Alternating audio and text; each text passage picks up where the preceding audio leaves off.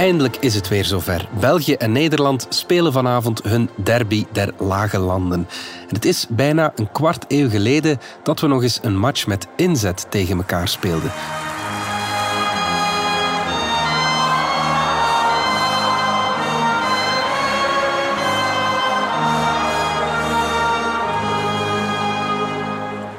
Dus ook als u geen voetballiefhebber bent, België-Holland, dat is toch iets bijzonders. Het is vrijdag 3 juni. Ik ben Alexander Lippenveld en dit is vandaag de dagelijkse podcast van de Standaard.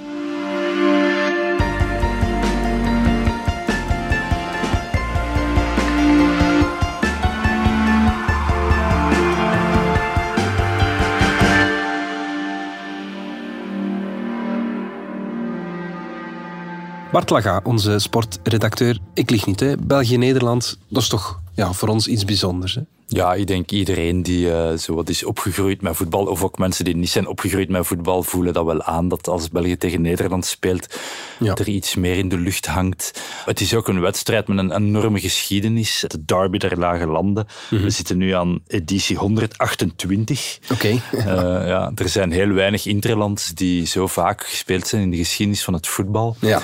En uh, ja, die geschiedenis en al die herinneringen van heroïsche wedstrijden komen dan altijd weer ook naar boven. Ja. Telkens als België en Nederland weer uh, tegenover elkaar staan. Ja, dan worden we weer collectief wat uh, nostalgisch. Dan is het rood tegen oranje. Dat is altijd, uh, altijd wel fijn. We trokken de straat op in Gent om te horen wat de supporters zich herinneren van die, ja, die legendarische derbies. België tegen Nederland is echt wel een klassieker. Uh, dan komt het nationaal gevoel echt wel boven. Dus dat is wel iets om, om zeker te gaan bekijken. Op internationaal niveau vind ik uh, België-Nederland sowieso een van de matchen waar ik naar uitkijk. De reden is eigenlijk persoonlijk, omdat mijn stiefpa een Hollander is. Ik weet niet meer welk jaar dat het was, maar uh, dat, dat België-Nederland op 5-5 eindigde, dat was eigenlijk wel een fantastische wedstrijd. Dat weet ik nog wel. Dat was nog, ja, had het een tijd vlak na Luc Niels geweest zijn? Denk het wel. Het zal zo nog met Gert Verheyen en die toestanden geweest zijn. Uh, het is altijd wel leuk om een match tussen buurlanden te hebben, want dat geeft zo'n extra sfeer weer. En uh, ja, België gaan zich zo heel Belg, Belg voelen en, en die rivaliteit gaat weer een beetje naar boven komen. Dat is altijd wel tof, denk ik. Als je weer gaat naar de jaren 80 met George Groen, daar, uh, wie dat er ging doorgaan naar het WK, onder andere in die tijd. In de tijd van Christian Piono in de, de jaren 70 al. Uh, ja, het, is altijd, het, is altijd iets, het is altijd spektakel, vind ik. Wat was jouw laatste België-Nederland? Wel, ik was blij dat je mij had gezegd dat je het ging vragen, want ik was het echt vergeten. Ja. Uh, maar ik heb het opgezocht en ik was op die wedstrijd. Sterker, ik heb daar nog een verslag van gemaakt. Dat was nog niet zo lang geleden. Ja. In uh, 2018, oktober 2018, in uh, het Koning Boudewijn Stadion. Maar dat is een gelijkspel 1-1. Ja. Maar goed, de reden dat ik me niet herinner, dat zag ik dan meteen toen ik het verslag las. Het was op dat moment uh, een oefenwedstrijd waar beide ploegen niet veel zin in hadden. Ja. Uh, waar ook enkele belangrijke spelers ontbraken, waar heel wat wissels gebeurden in de tweede helft. Dus daar was het toch dat gevoel rond die derby minder aanwezig, denk ik. Ik denk ja, dat dan ja, ja. vandaag iets, terug iets meer gaat zijn. Ja, ja, ja inderdaad. Ja, nu spelen we in uh, de Nations League. Uh, dus dat is een match met inzet. De laatste match met inzet hiervoor was op het WK van 98 in Parijs. Toen speelden we 0-0 gelijk. Weet je nog uh, hoe die match eraan toe ging? Of, ja, ik, ja, ik denk dat die match vooral in het collectieve geheugen is blijven hangen door een incident tussen Lorenzo Stales en Patrick Kluivert. Ja. Je moet weten, ja, voor ons is Lorenzo Stales uh, nog een naam als een klok. En, uh, ja, toch wel. Ja, heeft ja. toch de laatste grote Europese campagne van Anderlecht meegemaakt, daarvoor bij Club Brugge. Maar in die tijd ja, was Nederland echt wel een uh, wereldploeg mm -hmm. die teerde op de generatie van Ajax die in 1995 de Champions League won. Ja. Als, als, als laatste club van de lage landen eigenlijk uh, echt die, die hoofdprijs uh, binnenhaalde. Ja.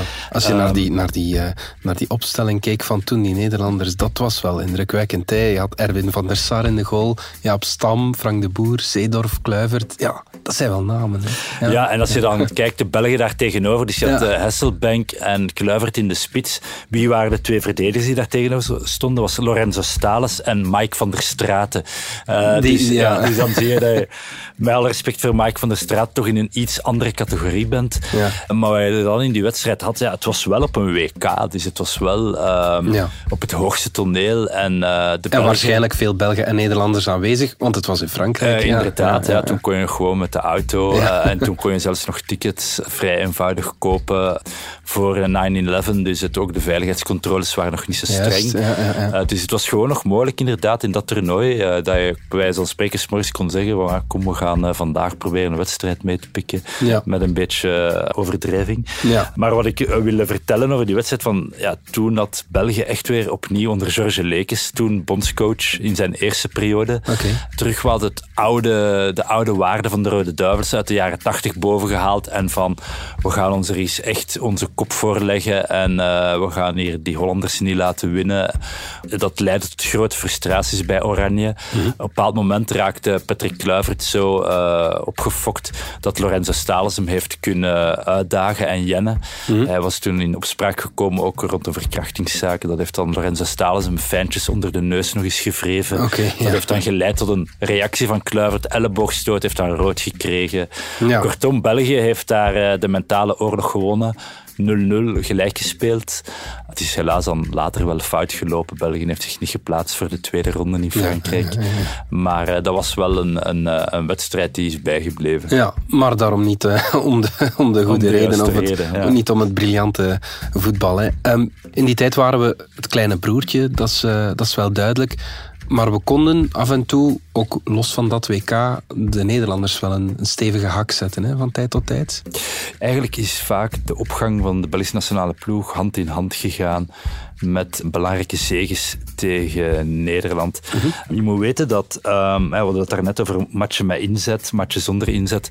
Die derby der lage landen was in essentie vroeger altijd een er waren oefenwedstrijden, zoals we dat nu zouden noemen. Maar toen in die tijd werd dat niet zo gezien. Er bestond nog niet zoiets als WK's, EK's. Er was er gewoon die puur de, dat momentum zelf van die twee landen tegen elkaar.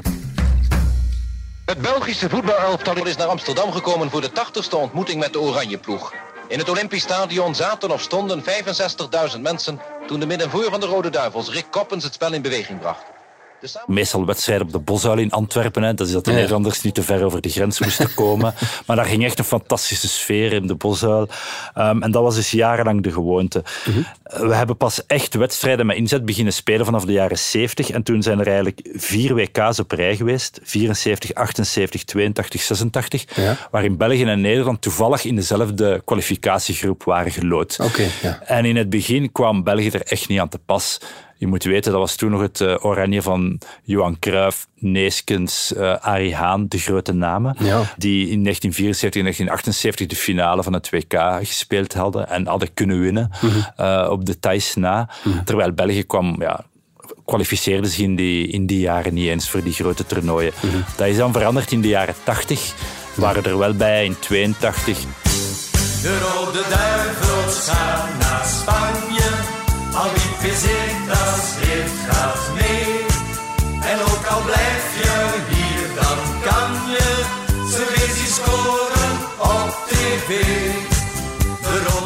Eh, iedereen herinnert zich nog de zege tegen wereldkampioen Argentinië. Ja. Terwijl Nederland er dan niet meer bij was. En in 1986 wa- waren er dus eh, beslissende wedstrijden tussen België en Nederland om naar Mexico te gaan. Et viva Mexico, enlevez le sombrero. Les petits Belges, les petits Belges sont à Mexico. Olé,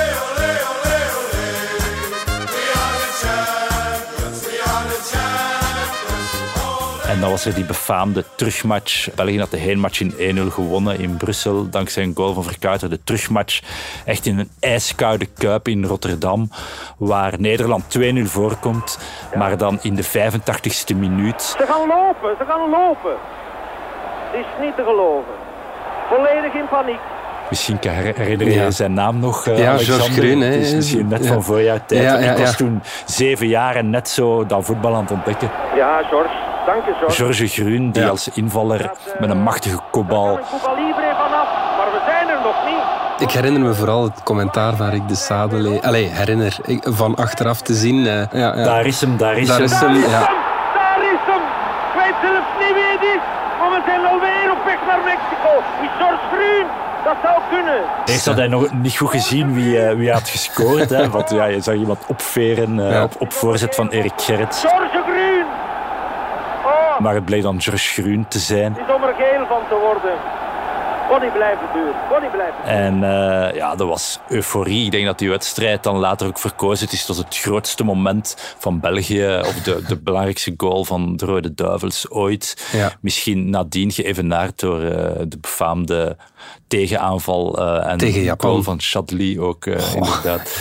Maar, Kippenvel nog steeds. Ja. ja, ja. Eh, maar goed, dit is altijd zo het moment geweest dat we ja, die Nederlanders in de Kuip dan nog, hè, en ze waren al aan het zingen van we gaan naar Mexico, dat waren dan de Nederlanders aan het zingen, Mhm. hebben toen klein gekregen. En dat is dan het begin geweest van Mexico 86, wat het eerste grote moment was van België. Ja. Maar goed, dat waren dus heel veel wedstrijden met inzet op korte tijd. Eh, en nadien is dat terug verminderd hebben we nog wel op het WK 94 tegen elkaar gespeeld. Toen heeft België overigens ook gewonnen. Mhm. Ja. Goal van Philippe Albert. Dat is het! Dat is het! Dat is het! Ik wist het! Ik wist het! Philippe Albert! Nadat Jan Wouters een, een, een echt minieme fout maakt aan de eerste paal. Ja. Een gouden goal! We zijn er nog niet! Laat ons niet maar... We hebben nu wat reserve in de bank staan. Ook toen helaas hebben we ons in de voet geschoten tegen Saudi-Arabië, waar we tegen Duitsland moesten spelen en er ook vrij snel zijn uitgeraakt. Ja. Maar aan Nederland hebben we dan toch wel heel, heel wat goede herinneringen eh, overgehouden in die Mhm. tijd. We maken even plaats, want Lise heeft een boodschap. Ja, ik ga hier even heel kostbare tijd van je opnemen, maar ik ga het heel kort houden, want mijn boodschap is heel simpel. Je moet deze zaterdag luisteren naar onze cultuurpodcast Radar. Voilà, that's it. Ah ja, en wil je nog weten waarover we het gaan hebben? Harry Styles. Ja, we gaan het hebben over zijn nieuwe plaat en over het feit dat hij een middelvinger opsteekt naar gendernormen, een van de boegbeelden is van de nieuwe mannelijkheid. Dus we zien elkaar hier, zaterdag. Tot dan, hè. Radar.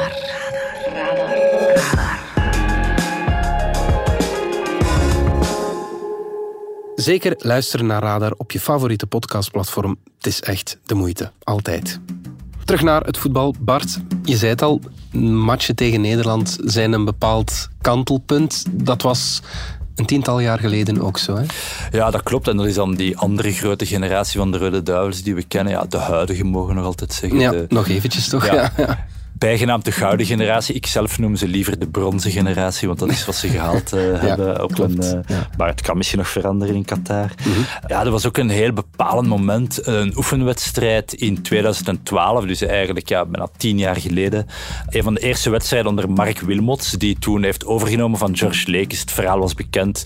België was na het afscheid van Dick Advocaat een nieuwe weg ingeslagen met George Lekes, totdat hij plots voor een eh, avontuur bij Club Brugge koos. Ja. Het befaamde 90 Ja, de, het werk is voor persconferentie. 90% af, zei toen. Ja, ja. Eh, dat was, eh, Dat was zijn smalend. commentaar. En hij heeft er veel kritiek voor gekregen, maar achteraf was hij, had hij misschien wel gelijk, want dan heeft Mark Wilmots zijn assistent overgenomen. Ja. Wilmots heeft een paar aanpassingen gedaan.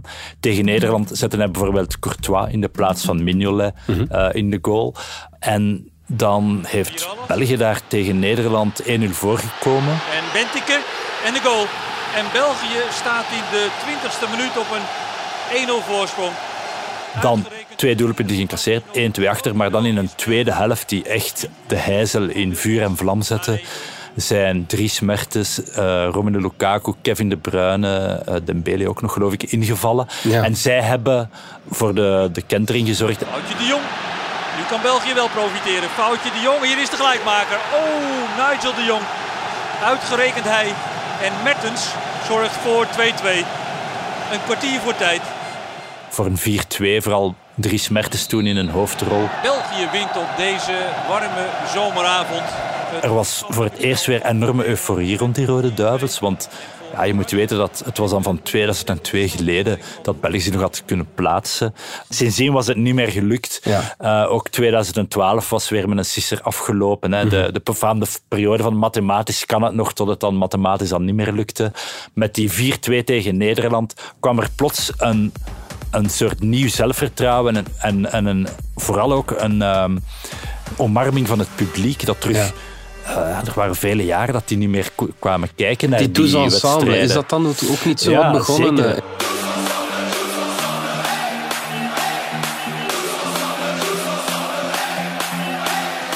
het was al een beetje omdat er interessante spelers waren, zoals een Eden Hazard, eh, Kevin De Bruyne, die begonnen op te komen. Het publiek begon zo zachtjes aan terug de weg naar het stadion te vinden van de Rode Duivels. Ja. Maar de vlam is pas toen in de pan geslagen. En op dat elan zijn ze kunnen verder gaan, de Rode Duivels, maar echt terug de steun te voelen van het publiek bij de kwalificatiecampagne voor het WK in, in Brazilië. In 2014 zijn ze dan meteen gaan winnen in Wales, eh, waar we nu opnieuw weer naartoe gaan. En, eh, en zo, eh, sindsdien is het niet meer gestopt. Heeft België zich voor elk toernooi opnieuw gekwalificeerd. En, en, Ja. En zijn ze overal topfavoriet ja, zelfs. hè. en daar, Ja, de basis, de eerste wedstrijd van, van echt die communie tussen de supporters en deze generatie Rode Duivels is daar tegen Nederland eh, ontstaan. Ja, ja, ja. Nu is dat ook het geval. hè. De Heizel is helemaal Die is uitverkocht. helemaal uitverkocht, ja. En, en dat is lang niet zo evident. Want ja, ik vraag dan soms aan mensen, ja, weet je nog wanneer de laatste keer de Rode Duivels gespeeld hebben? En niemand weet dat nog. Dat was Mhm. dan tegen Burkina Faso, een oefenwedstrijd. En dat was dan in het Lottopark van eh Anderlecht. Ja, net omdat men dan vreesde de Heizel ook weer niet, niet vol te krijgen. Dat men zegt, we gaan naar een kleiner stadion spelen. Maar klein. Tegen, ja, klein, ook, maar toch eh, aanzienlijk kleiner dan de wel, Koning. Boudewijn stadion. Nu tegen Nederland, ja, denk ik wel dat het. eh, ja, het is ook een mooie tijd van het jaar. eh, ideaal om voetbal te gaan kijken bij zachte temperaturen. Daar moet een feestje van te maken. En het is Ja. een wedstrijd met inzet. En dat is, Ja. dat is nu toch ook alweer even geleden. Maar is dat wel zo, Bart, die, dat het een match met inzet is? Het gaat om de Nations League. Dat is zo'n ja, nieuwe creatie van een aantal jaar geleden. Niemand ligt daarvan wakker. Nee, dat klopt. En eh, ja, kijk, elke nieuw format of elke nieuwe beker of competitie heeft tijd nodig natuurlijk om omarmd te worden. Er is nog geen weinig geschiedenis in geschreven, dat hangt er allemaal mee samen. Kevin De Bruyne, maar ook bijgetreden door Louis van Gaal, de bondscoach van Oranje, die dat bevestigt van ja, die Nations League, daar liggen de spelers op dit moment niet op te wachten om nu vier keer eh, nog een interland te moeten spelen. Voor mij is de Nations League niet belangrijk. Niet belangrijk. Niet belangrijk. Je moet hem wel spelen. Je moet hem wel spelen. Ik denk dat eh 90% van de spelers hetzelfde zullen zeggen. Misschien niet durf zeggen, dat is voor mij geen probleem. is eigenlijk van de gekke dat je op het einde van het seizoen, waarin spelers door ook de eh, COVID-virus zoveel wedstrijden in een korte tijd hebben moeten spelen, dat, dat wij nog nu zo'n reeks van wedstrijden moeten spelen. Dat is haast niet te doen. Omdat, het zo, ja, omdat we nu eenmaal een WK in Qatar hebben dit najaar. Dat, eh, ja, waardoor ze moeten herschikken en, en die wedstrijden er echt te veel aan zijn en die nu gewoon maar worden bijgeplakt aan het einde van het seizoen, terwijl iedereen op vakantie wil. Dus Ja, dat tuurlijk. speelt mee. Niemand heeft zin om die Nations League te spelen. Maar ja, goed, ja, dat, dat geldt natuurlijk met elke nieuwe sportcompetitie zo, dat, dat het eh, tijd nodig heeft. En ik denk, op het moment dat België die Nations League zal winnen, en we, we zijn er vorig jaar kort bijgekomen, hebben we toch wel de halve finales gehaald, maar dan verloren van Frankrijk opnieuw, ons Ja. zwarte beest in die halve finale. Ja, Op het moment dat we daar gaan winnen, gaan we misschien wel zeggen dat we dat wel eh, heel belangrijk vinden. Maar Ja. tot nader order is dat nog niet het geval. En laat ook duidelijk zijn natuurlijk dat ook deze Nations League in eh, functie staat van het WK, dat er dan later dit jaar aankomt. En zo ziet de bondscoach het eigenlijk ook wel. Ja, zijn die matchen zinvol voor, eh voor Martinez? Ik denk de het wel, vooral omdat, je mag niet vergeten, en dat vind ik dan wel de winst van de Nations League. We spelen nu tegen Nederland en we spelen ook tegen Wales en Polen. Vier matchen in totaal, hè, want we spelen twee keer eh, tegen Polen al heen en terug. Ja. En dan in september volgen die andere twee terugwedstrijden. Op zich gaat ons dat wel helpen, omdat we ja, in het verleden merkten op een groot toernooi waar liep het vaak voor België mis. Ja, tegen die grote sterke landen waar we minder ervaring tegen hadden. Dankzij de Nations League spelen in theorie tegen landen van jezelfde niveau. Hè. Dus België zit uiteraard in de topdivisie. Eh, dan kan je nog zeggen dat Nederland, Polen, Wales misschien niet de absolute top is. Maar Polen heeft toch Ja. spelers, spits als Lewandowski is toch wel een van de beste spitsen van de wereld. Toch wel, ja. Wales, ja, we hebben in het recente verleden ook al ondervonden dat dat niet altijd een makkelijke ploeg is. Ja. En Nederland is nu toch ook weer aan het opkomen. Dus ik denk dat die wedstrijden ons wel gaan helpen. Stel de ploegen is, eh, is tegen elkaar, de Rode Duivels tegen eh, Oranje. Ja, Oranje is nog altijd niet van het niveau van België, laat dat duidelijk duidelijk zijn. Ehm, alleen maar als je naar de doelman kijkt, bijvoorbeeld, ja, wij hebben gewoon de beste van Ja, de wereld, ja, zou je ja, argumenteerbaar nu kunnen zeggen. In Nederland is dat dus al jaren een, eh, een probleempositie. Bij ons is Courtois er nu niet bij, maar dan kennen we bij meteen al Simon Mignolet in een grootse vorm. In de verdediging denk ik dat hebben zij met Virgil van Dijk misschien de beste verdediger van de wereld. Maar goed, onze verdedigers zijn ook nog niet afgeschreven, Mhm. denk ik. Al is dat misschien inderdaad wel, wel eh, op, op Dat is wat ons Wat. Maar vooral tegen de, de echt sterke landen. tegen de sterke landen. Ja, ja, ja. Maar dan als je dan kijkt naar ons middenveld en onze aanval, wij zitten wij nog altijd met die wereldtoppers. Mhm. De Bruin, oké, Lukaku heeft nu een point to prove. Idem voor Eden Hazard. Ze hebben niet gespeeld.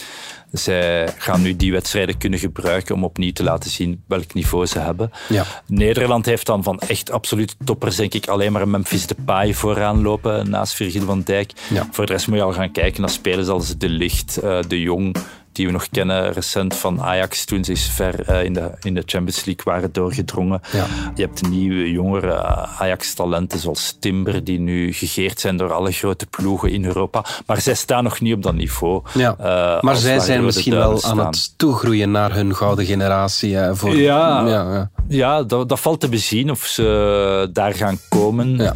Want ja, er zijn ook alweer een, een aantal jongeren die het dan misschien net niet eh, halen. Mhm. Of, ja, ik, ik, weet, ik denk dat Nederland wel veel sterker voor de dag zal komen als tijdens die befaamde match in 2012. Mhm. Eh, alhoewel ze toen ook nog met Arjen Robben en, en consorten konden spelen. Ja. Maar ehm, ja, het wordt wel inderdaad een interessante graadmeter van te zien waar staat Nederland, maar ook waar staat België en hoe competitief Ja. zijn onze Rode Duivels na wat toch een zwaar seizoen eh, is geweest. Ja, ja, voor iedereen. Ehm 2-1 voor België. Ik denk dat, dat wij minder de drive hebben. Ik denk niet dat we gaan winnen. 3-2. Ik zeg eh, 2-1 voor de Belgen, toch? Eh, Ik zie Nederland misschien wel nog eerder winnen, omdat ze meer gemotiveerd gaan zijn dan de Belgen. 4-2. Ja, dan gaan we ze in principe dik in maken. Ik ga voor 2-1 gaan, wij gaan winnen. Oeh, moeilijk. Eh 2-1 voor België. ik denk ook dat België gaat winnen. Ik denk ook 3-2. Ik hoop nog altijd wel dat de, dat de Belgen winnen, maar mijn pronostiek ga ik toch op 2-2 zetten. Ik denk dat België magere, magere overwinning, maar ja, een magere overwinning is ook een overwinning uiteindelijk. Dus, ja. We winnen 3-0. 5-0 voor België. Niet overtuigd, maar hoop doet leven. Hè. Tot slot, Bart, een pronostiekje. Wel, als je dus kijkt naar de laatste wedstrijden, eh, denk ik dat, we, dat je van een gelijkspel moet uitgaan. Ja. Eh, als het geen gelijkspel is, zou ik toch nog altijd het voordeel geven aan België. Omdat we natuurlijk ook thuis spelen en omdat het al van 1997 geleden is dat we nog eens verloren hebben. In de kwalificatie toen voor het WK 98, dat was een 3-1 nederlaag in Nederland. De laatste Nederlander in België is van 96 geleden. Ja. Ja, wie ben ik om het feestje vanavond te verknallen en een eh, overwinning voor Oranje te voorspellen? Dus ik zet mijn geld nog altijd op eh, onze gouden of bronzen generatie. Goed, oké. Bart Laga, veel kijkplezier vanavond en bedankt. Ja, dank je. Dit was vandaag de dagelijkse podcast van de Standaard. Bedankt voor het luisteren. Download onze app DS Podcast of volg ons op Spotify, Apple Podcast of eender welk ander podcastplatform. Alle credits van de podcast die je net hoorde vind je op standaard.be-podcast. Reageren kan via podcast.standaard.be.